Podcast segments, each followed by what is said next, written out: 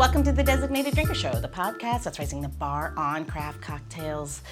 I am your host, Louise Solis, and with me, as always, is my very, very talented friend who you know is checking our list to see who's naughty or nice. She's Mixtress DC Gina. Isn't that the truth? I am like checks and balances all the time. What'd you do? Not talking to you for five years. You're not doing that to the kids.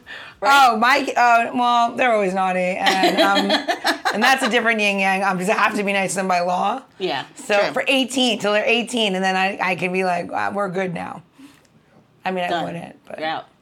I mean, I'm, I am looking at summer camps, but that's another story. So, speaking of naughty or nice, do you know you done with your f- Christmas shopping? I mean, you got a couple weeks, but are you no? No, no. You know what, you know Louise? Our, our, our previous guest this uh, season, the end of the season this year, I we know what they're getting. They're going to get the gift that keeps on giving to others. Yes. They don't need anything else for themselves. Great. Yeah, I can't wait to see how that goes over Christmas morning. Here's Well, a bunch know. of papers. I did that last year. yeah, mommy sucks. So, the fact that you aren't finished, you are not alone. In fact, that 60% of Americans won't finish buying their gifts until the week before Christmas.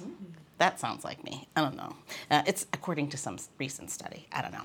Um, But they really should say is how many gifts do you buy yourself when you're buying other people gifts? Because that's fucking real. Okay, so we have. Well, let me get there. You're a little ahead of me. Sorry. Don't worry. Apologize. Um, so I have some. So it's that's sixty percent of all Americans. So here's some other statistics for you. Some holiday statistics for you um, that I found on the Googles.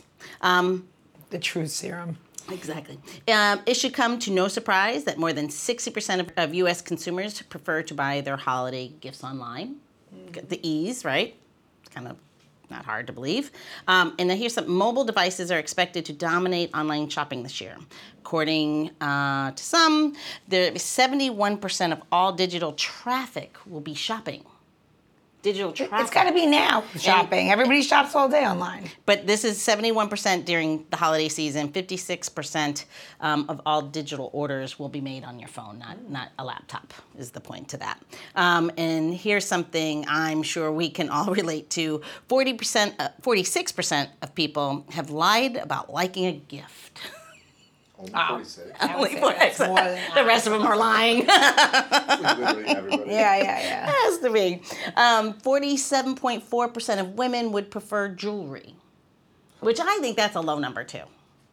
For jewelry. That's because women lie. They're like anything would be nice. No, they want fucking something shiny. So here's the funny thing you say that because um, one third of all men would prefer a gift card over anything else. One third, um, and I think that all teen- teenagers, just ninety nine point nine percent, all they want is money or gift cards. Is what I'm Yeah. is I'm at. at. Yeah. Um, and then fi- finally, and this came out of Deloitte, who knows why, but 51% of Christmas shoppers buy gifts for themselves too. Just to your point, 51%. Selfish F's. like they walk into the store and they're like, oh, I love this can. I'm gonna get that for me, and I'm gonna get two for these people. It's so wrong. And then when you give the gift, you're like, I have one too. It's fucked up. No, it's- yeah, yeah, Even if you have one, don't tell me. you No, have don't, it. don't, yeah, that's the thing. Don't, Don't tell me that you fucking bought it. Just get it for yourself. and put it away until after And I then, leave. and then at Easter, rip it out and be like, all right, well, here it is.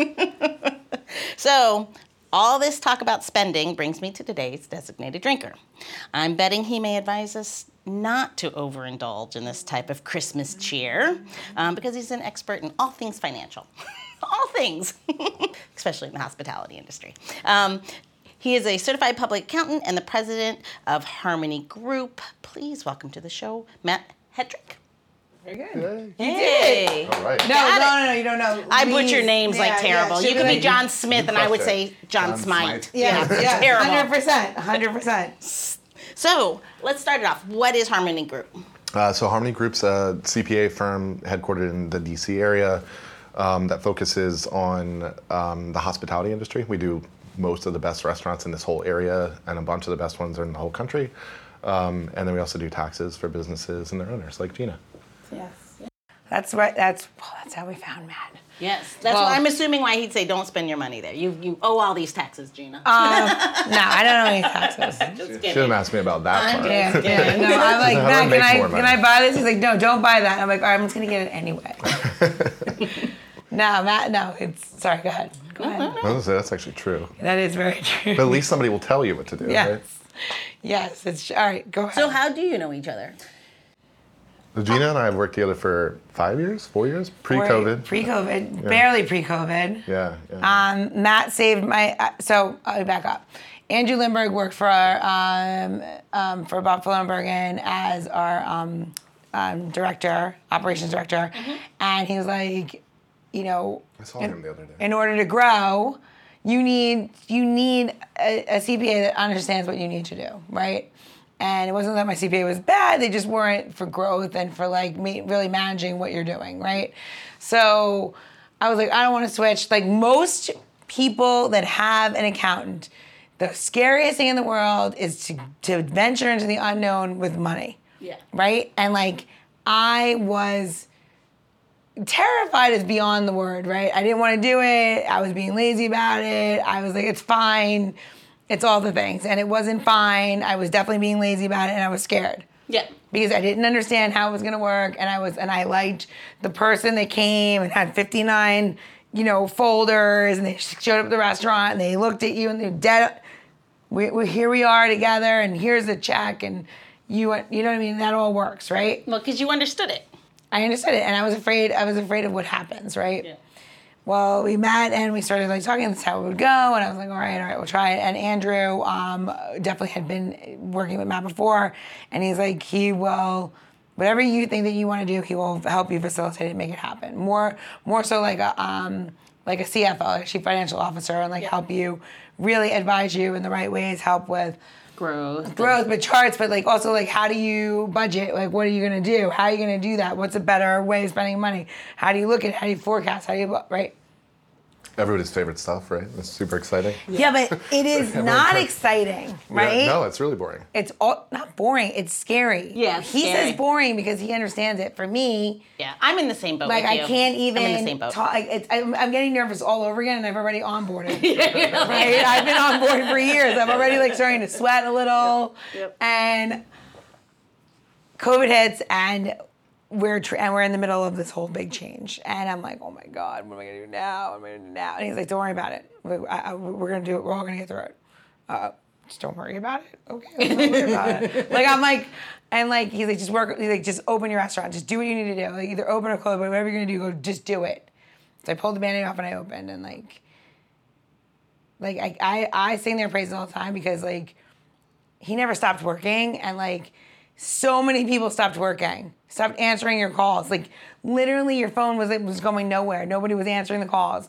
You had no money to pay your staff. You you had like minimal minimal funding. People weren't coming to your restaurant. You just life was falling apart and harmony cpa was there to um, help.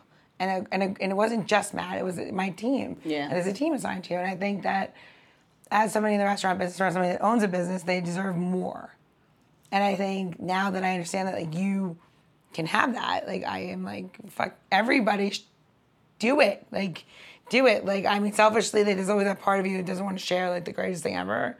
But like I think that like his group is like really amazing at hand holding smaller businesses that are not you know, maybe so savvy when it comes to like, I don't know, paying your taxes on time or sales tax, or you need to report this to the government, or you need to do these things. And like, that's how we met. Man, you make it sound amazing. You are amazing, you know it. He's no, they're really great. And like, honestly, I wish that everybody wouldn't be so scared of their accountant because they shouldn't be. Yeah. No, I'm in the same boat and completely different industry. I hate going to the CPA. I just, it just like, and, and super nice, and I'm not in a bad space. It's just so intimidating. And I don't know if it's because you're just like bearing your soul or you think, you know, you build this thing in your head and it's, you know, they're to see through you. I think is what it is. I don't know. Funny because it's such a like uh, you don't think of it that way. You think of it like your, your numbers or something like that, right? But like when you become a business owner or a person who's using a CPA in like that part of your life, it's like a very intimate relationship. Yeah. Uh, like I've had people who you know they'll- I'll be the first person who finds out about a divorce or like a miscarriage or like something really really intense. Like I just got diagnosed with breast cancer and they're like crying on me and like things that are like really really intense. But like that's the nature of it. Yeah. We I, like I always teach our new staff, and we have this like really amazing team of like work from home people all around the U.S. Um, but I always teach them like, look, it's not it's not really a numbers thing. It's not even accounting. You're like, you have to understand this is just about psychology first, and money second. And the two things are like so deeply entwined with like people's self worth, especially Yeah. in America. Yeah. Um, you know, a lot of people are like, hey, am I valuable? Well, how do I get paid? Right. And so like I think when you understand that like the money is so important to them, then it's a it's an interesting relationship. But you can be nice to people and support them in their dreams. It's a pretty cool thing. Yeah. How did you end up in this space? so my I always say my backstory is I grew up in an accounting family. My dad's a CPA, really really talented one, and he works with and for me now. Um, so I grew up doing that kind of stuff, and in college I did catering, so I really liked food. Um, you know, did, did stuff like that that got me into the food world. And then I uh, I was in school probably the same time as you. I'm gonna age myself, but like 9/11 happened. When did you graduate? I graduated in 2000 my first degree. Okay. So I, like I was already out. Okay, so I, I was just in school and like 9/11 happened, and I was like in school for accounting and English, like I just told you a minute Yeah. ago. Um, and then the war happened, and it kept going. And eventually, I was like, all right, this is not going to stop for a while. And I joined the um, joined the infantry in the army, and I fought in Iraq. And uh, when I came home from Thank you for your service. Oh, thank you. Of course. Um, so that, that's like, you know, the job that I had then was shooting people for a living, which is a lot different than counting their numbers. Um, and so when I came home, uh, like a lot of soldiers, immediately got my wife pregnant. So, hey, Sadie. Um, and I had to get out and go back to the family business, kind of. Um, and I hated it. And I always try to explain, like, it was the worst way to get PTSD ever. I don't think I realized it at that time, but I was like in a bad place. And I was assigned to, in this building, actually, uh, we had a couple restaurant clients. There was a place called Restaurant Eve back in the day. Yeah. Majestic Yep, is yep, Todd's. yep. And um, anyway, I, like I just got into the. I was like, if I'm going to do accounting, I should do it in an industry that I really like am passionate about. Um, and from that little spark, just learned for like how to do restaurant accounting. And I used to do literally everything for free. Little restaurants that don't exist anymore, bars, like anybody who would take me, like just to to let me see their books, and I Yeah. like taught myself. But then connected things from seeing big organizations and little ones. We've helped like hundred like three, four hundred unit things from Europe come to America. Wow. Like really big stuff all around the country. And then taking those ideas and like combining them in ways that are really useful for say like Gina, right? Like Gina's challenges at Buffalo and Bergen and at Last Call are they have so many parallels with what you need if you're running quite literally any other food business, but they're also unique. And like, how do you connect the two and uh, say, hey, here's the best thing to do with this. I've seen this decision a hundred different times. Here's how to do it. And Gina's, you know, she feels free to ignore me when needed, but also takes it takes it takes it as like good advice because she knows that. Um, I think one of the things that I think I bring to the table is, you know, I asked you if I could curse before. Like, I'll be like, what the fuck are you doing? Yeah. um, and this is why. And she knows that I'm not going to lie. Yeah. Um, I think it's a unique relationship. Like a lot of CPAs are um, nerdy accountant types, right? like Yeah, that's why I'm making yeah, fun of it, but yeah. like very soft. And so, you know, when she needs somebody to yell at her about something, but in a I love you way, I want you to like succeed at your life goals. She Yeah. knows that she can come to me, and the rest of the team is killing it on the work, and you know, Yeah. that's what we do. Yeah, it's, really cool. uh, they're hard decisions. That's Yeah. really cool. I didn't know that that's what you. I knew that you um, were in the army, that you did the army, but I Yeah. didn't realize that's why you joined. That's Yeah. pretty cool, amazing. Yeah, I wanted to. I didn't. I, like I, there was a point. You know when Bush did the landing on the carrier, and it was Yeah. like the war's over, and Mission then accomplished. mission accomplished, and then literally that day, like 30 people got blown up or something, right? And I was like, this is not over. And I was like, I didn't want to get older and like look back and be like, I chose not to do that. I remember sitting. At, I was at Maryland at the time. I was in the business school. I remember sitting there, like waiting for a class, like one of those big lecture hall ones. And overhearing like two kids talking about, I mean, we would have been kids at the time, right? Talking about like, what are you gonna do? Oh, I'm gonna, when I go to, you know, finish, I don't know, med school or something. I'm gonna do uh, plastic surgery because that's where you make the most money. And I was like, I don't want to fucking be that guy. Yeah. Like who didn't do the right thing and only did it for money or was like that shallow. You know, it was like it just happened to be the right conversation. Um, and I, I tried to actually join the Marines. They didn't call me back right away, but the Army was fucking right there. Of course they were. The army. Same building right across, and like one was less responsive than the other. And I was like, all right, well, what do you do? And, Hey, now there it is, right? That's how you made your choice. That's yeah, crazy, right? It's probably a lot better, to be honest. Uniforms are way less cool, but Yeah, definitely, definitely. And I don't see too many army blokes with the special little na- ma- uh, marine space. I don't know what they do to their bodies, but man, appreciate it. Great deal. Are you talking the V? Yeah. Oh, okay. I'm like, I'm like, I'm looking at it like, wait a minute, what are yeah, the about? B. Yeah. Well, I mean, Louise is a military wife as well, so there you go. My husband served 20 years for the Uh, Air with- Force. okay, there you go. The chair force. The chair force, but Yeah. see, that's where you get all the best benefits, the best bases. Good job, him. Yeah, Thank but he did deploy a lot, and he was a civil engineer. So, Well- and he was there obviously same time you were, and what the Air Force did. But everyone's like, oh, they didn't serve. I'm like, uh, and especially they went in before the bases existed, and that's you know planes need to land. Yeah. Yeah. So there are engineers that have to go in and figure that out. So again, Well, honestly, like this. thanks for your service because I think people don't understand like how much harder it is almost for military spouses and families. Like me, I'm I'm deployed. I'm doing stuff I we understand. have a mission though. Yeah, you yeah. Have, you're, you're, that's you guys hard. just have to wait Yeah. and have no idea what's going on. And like back then, we didn't have fucking iPhones. Isn't that weird? No, Yeah. Dave. Well, eh, when Dave first deployed um, to, he went to Saudi 1st way before. Um, that was during Desert Storm. Yes. okay. Um, and uh, that was hard because it's all in the news, and this is the very first time I'm 20 nothing, Yeah. and it's in the news to your point, but you don't know anything other than what's terrible coming across. This is being blown up. That's being blown up, and you have no idea. He could call me like once every two weeks, Fuck that. and it was when they had the phone, um, uh, like The, like, stations, one- yeah, and yeah, you. He, he would. There was always somebody on the line listening, and he only had like 12 minutes every two weeks. That's a tough way to keep a relationship running. And, and like if you're the guy doing the work, you just work harder. Yeah. And like, I don't know, like blood, sweat, and tears, and get get it done.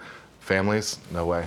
Like that's so hard. So thank you. You guys are so cute right now. I want to cry. I have I have uh, my my good friend and staffer Mackenzie. Right now, her husband's in in Europe. My best friend's in uh, Europe. Like one of them is obviously deployed as in the military. right? He's a helicopter pilot. Uh, my my best friend is like a contractor. Um, and like I'm just you know it's so difficult to watch. Uh, what I remember being difficult, but never on this end. You know. So, yeah. So you're seeing the other, the flip side yeah, of it's, it. that's gonna be hard. It's gonna be weird. Really. Oh hell yeah. So how do you think that um, experience kind of played into the, your next space? Uh, well, I mean, like a good example of it is probably the Gina thing. I still remember. I'm sure it's on the internet, like writing a thing to like all the clients, uh, like when COVID hit and the shutdowns hit. And I think I like alluded to the military service. And like, look, one of the things you should know is, I got your back. This is not that bad. Whatever it is, I'll help you through it, and so will the rest of us. I don't know. Sometimes it's a little it, like the, that was a hard period, but I would say it was almost easier than some of the periods since then. Like like the stuff we're dealing about now uh, with this change to the whole industry and stuff. There's not the same like sense of Death.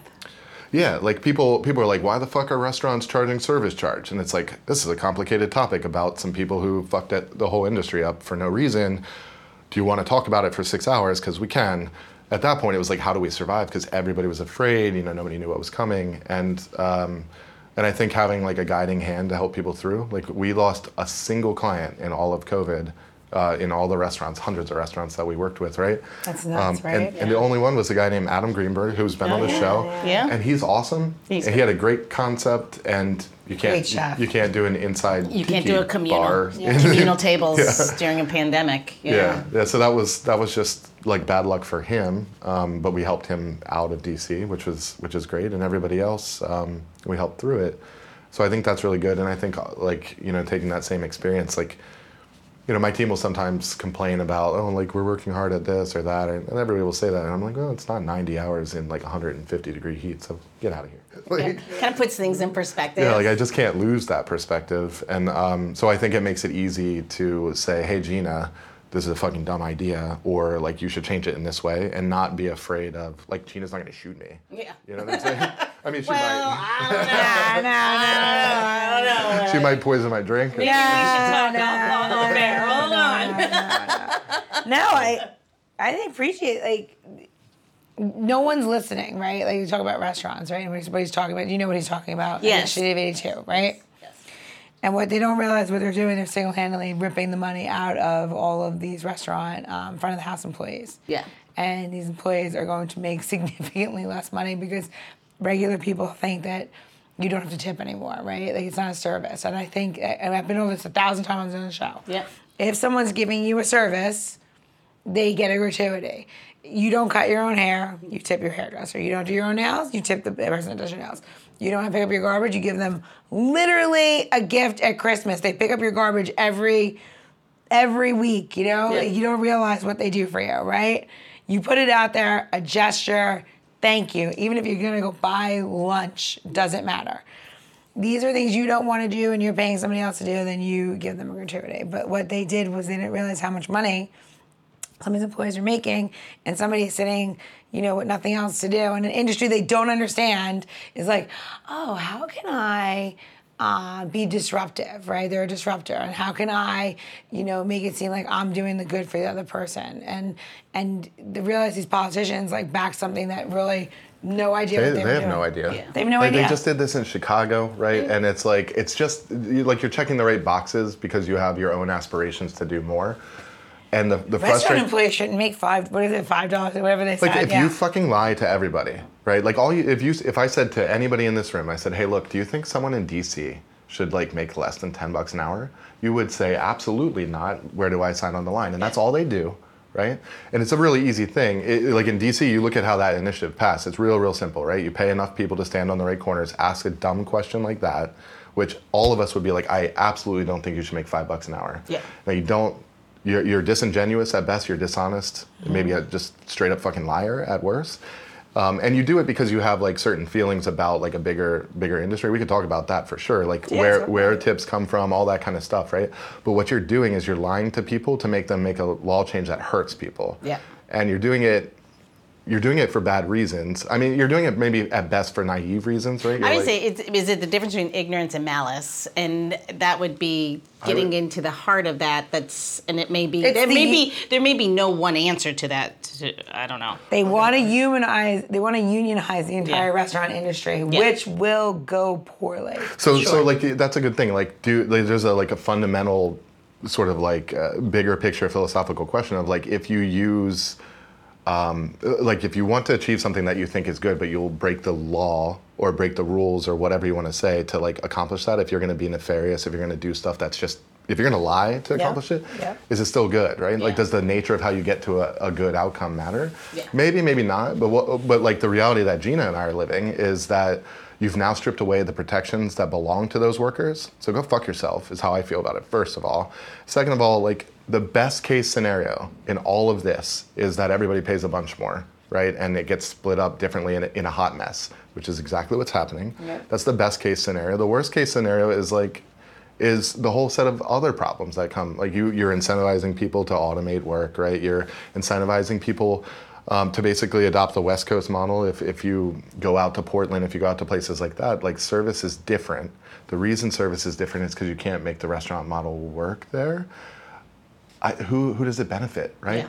Like it doesn't benefit the it doesn't benefit the like BIPOC single mom woman who like is it's purportedly supposed to help when she used to make 50 bucks an hour and you've now changed that she makes 30 Yeah. and she has no she has no bargaining she had federal law on her side last year now she has no bargaining power in the future so who the fuck did you help Yeah. is how i feel about it like you know what i mean Oh, I I know. I'm watching it happen right now. And then this law passed, and now everybody thinks they don't have to tip anybody anything. And then like I And see they the- think like they think that the restaurants are like making all this money. We can walk through the we can walk through why that doesn't make sense in a second, but they think it's like this like Gina's a big like fat cat out there making so much money. This is what's happening. She can definitely afford to pay more, right? A restaurant works like this. You bring in a hundred dollars. Ninety dollars of it in the best run restaurants, mm-hmm. largely speaking, goes straight out in expenses. Sixty-five percent of it goes to the food and drink on your plate. Twenty-five percent of it goes to other stuff between rent and like operating costs and credit card fees and insurance and stuff. So what's left over at best is ten percent. I'll tell you right now, most restaurants don't come anywhere close to that. So if you come in and you take a law where you said, hey, you can pay five bucks out of pocket, right? And and uh, uh, that piece of it for your servers is five percent of the gross. Every hundred bucks we bring in, the restaurant used to pay, or in other places, will pay five five percent of it out into them. They keep the tips for the rest, right? You take the five bucks, make it 15, and just for rough numbers, it's obviously like five or six going to 17. All of a sudden, you took that 5% and made it 10%. There goes all the profit in the best case scenario. But most restaurants are making like fucking 3% too. Yeah. So you just sent them way under water. Which we learned that through COVID. Yeah. We learned how thin the margins were. Right. And- and through that's- COVID. that's the average what's- person like me, what do you call me, daywalkers? Yes. We were it, we were then exposed to that. Yeah. We are getting ugly looks from Alex. She's gonna make us. All right, let's do our so tip. let's do our tip, and we're gonna hold this. and We're gonna come back and Okay. afterward. Because Okay. Alex is mean, man. I'm telling you, she looks she looks sweet, but man, I I don't. I always keep one eye on her.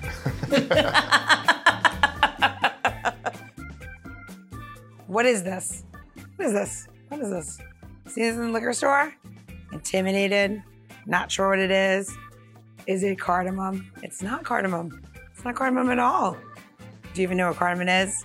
If you don't, you can scroll back a little bit on Instagram and learn all about that little funky spice. However, that's not what this is. Cardamaro. Cardamaro is a wine-based aperitif, right? What does that mean? It means that it's infused wine that's been infused um, with like cardone and thistle and is aged in oak. And then you use it as a very bitter ingredient in lovely cocktails such as daiquiris or old fashions or different, um, you know, bourbon drinks, Manhattans, whatever you want. It's kind of like you use it as you like, or you can sip it. Why am I showing you this? Right? Do I work for them? I do not. Is Cardamaro amazing during the holidays? It is. It gives a certain level of, I don't know, bitter happiness that makes all the holidays seem a little bit sweeter. Um, it has this like great, beautiful, you know, great brandy nose to it, aromatic, mixed flowers, herbs, all those wonderful things. But I mentioned this thing called cardoon, and you're like, what is that? Well, cardoon is the best way to describe it is a leafy part of an artichoke um, stem. It is not technically from there, but it looks just like that. And if you've ever seen uh, a baby of um, rhubarb, but when it's really, really green and leafy, it kind of looks like that. So it makes this beautiful bitter thing, and the Italians really do know how to find those ingredients to just like make the bitter oh so nice. So drink it as a digestive, add it to your cocktails, but enjoy it because it's one of those things that once you love it, you'll always love it. So cheers. So I know it's not cardamom. It is not, and you'll now know what the cardoon is. You'll be like, "Yeah, the cardoon is what? Do you remember? It's part of the what plant? Artichoke plant. Yes, I I was- was. Cardamom is part of artichoke? Card no cardone. Oh. Cardone is the stem, a leafy part that's used to make a bitter ingredient in um, cardamaro. A lot of people are like, "That's cardamom liquor." I'm like, "It's, it's not." See, this, see, obviously Matt and I were talking and not paying attention when you were schooling everyone. That's true. During the tip. I'm gonna use this on Thanksgiving this week to Yeah. make a drink. Cardamom, cardamaro. Cardamar- cardamaro. I'm gonna have another cocktail, and it's gonna be carda, and I'll be like, "Yeah, there's cardamom in it. Who cares?" So where are they going to go to get this tip and learn all the difference between cardamaro and cardamom? yeah, you're gonna go to designateddrinker.show and you'll get the tips, tricks, how to. And you can follow Designated Drinker on Instagram, and you can see my lovely face explaining this Beautiful liquor. Um, but also send us a DM, engage, write a comment, let us know. Are you happy with what you're seeing? Do you have an idea for something else that you want to say? I am all ears. And if you want to know why you should tip, she'll tell you. Um, and if you didn't catch it, don't worry. You can just um, scroll down into your episode notes. We'll have all those links to get to all the things. And you definitely want to go check out that uh, Library of Libations at designateddrinker.show because Gina, you have six seasons, Six seasons. That's like- crazy, right? 280 like episodes and recipes at least. You did all these famous people. Thanks for adding me. Yeah. we have to bring smart people in the room too, you know. Trying to keep up. All right, so this brings us to the end of part one with designated drinker and president of Harmony Group, Matt Hetrick. But if you're anything like me or Gina and I have a suspicion like Matt, one round is never enough. So go top up that drink and get ready for part two of this episode as we continue our boozy banter. And Gina shares a cocktail that is filled with goodwill and holiday cheer. Ah, cheers. Cheers. The Designated Drinker Show is produced by Missing Link, a Latino owned, strategy driven, creatively fueled production co op. From ideation to creation, we craft human connections through intelligent, engaging, and informative content. Also in the Missing Link lineup of podcast is Rodger That, a podcast dedicated to guiding you through the haze of dementia, led by skilled caregivers. Now, if you're looking for a whole new way to enjoy the theater, check out Between Acts, an immersive audio theater podcast experience. Each episode takes you on a spellbinding journey through the works of newfound playwrights, from dramas to comedies and everything in between. Find Missing Links League of Podcasts on Apple Podcasts, Spotify, or wherever you listen to your podcasts. And while you're there, please don't forget to follow, download, and review the shows. Your reviews help our shows reach new audiences. To find out more about Missing Link, visit missinglink.company. That's missinglink.company.